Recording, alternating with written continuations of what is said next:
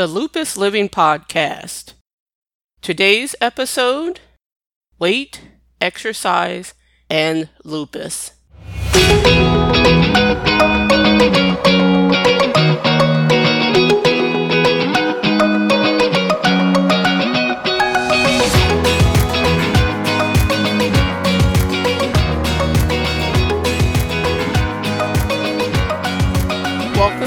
Today's episode of the Lupus Living Podcast.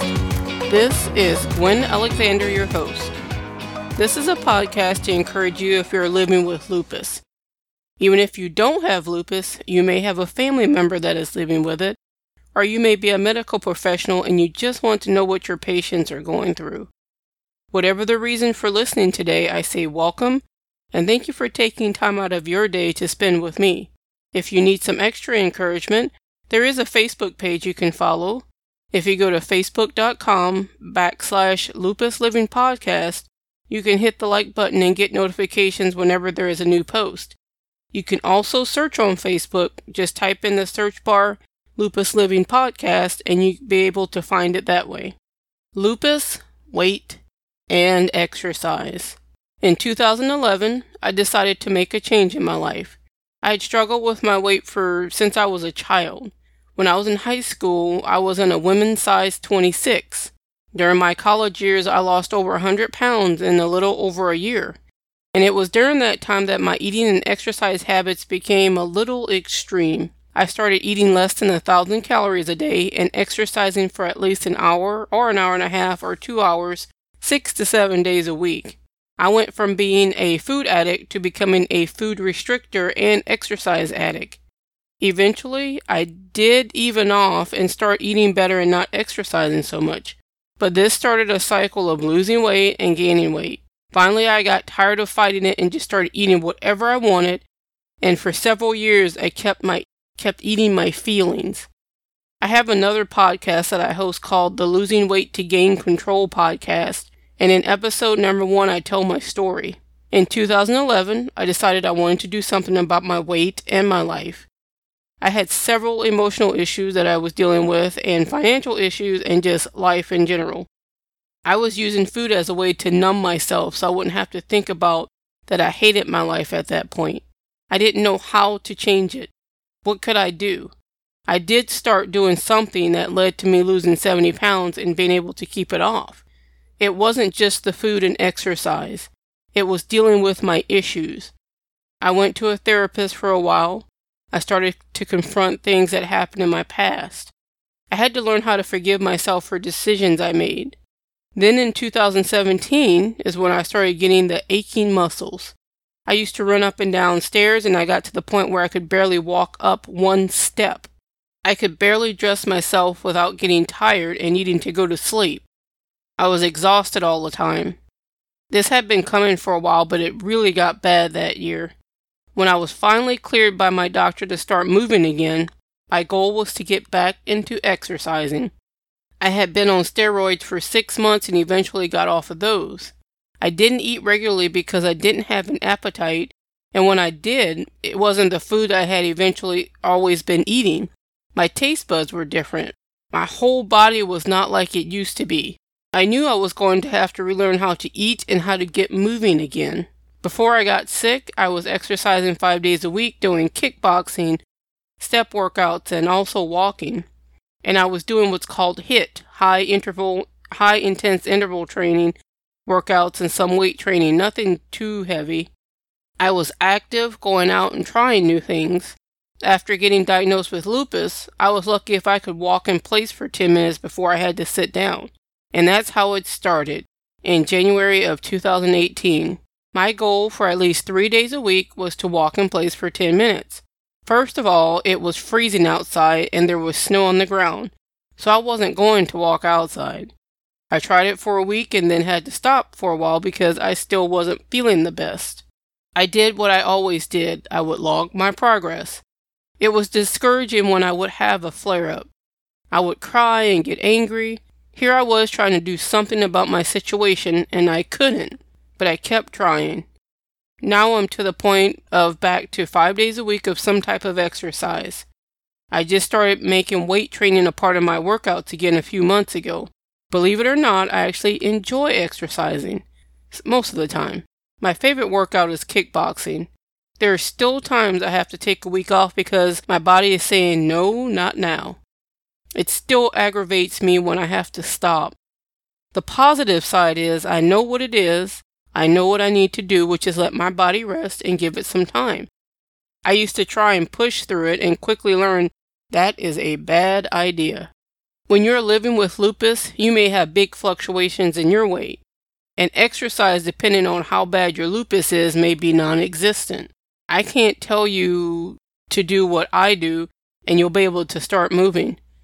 Everyone's situation is different, but what I will give you are some things that you can consider to try and take back those parts of the life that you can take back.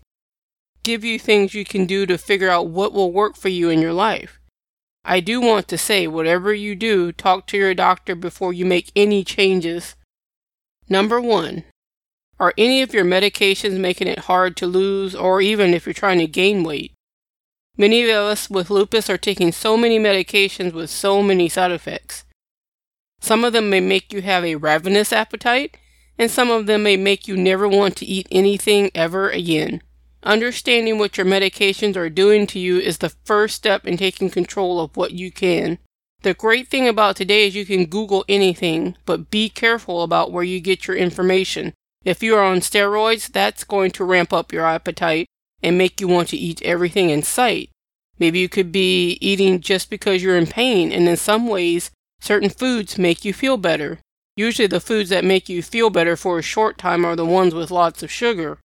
When researching your medications, look specifically if anyone else has experienced weight fluctuations.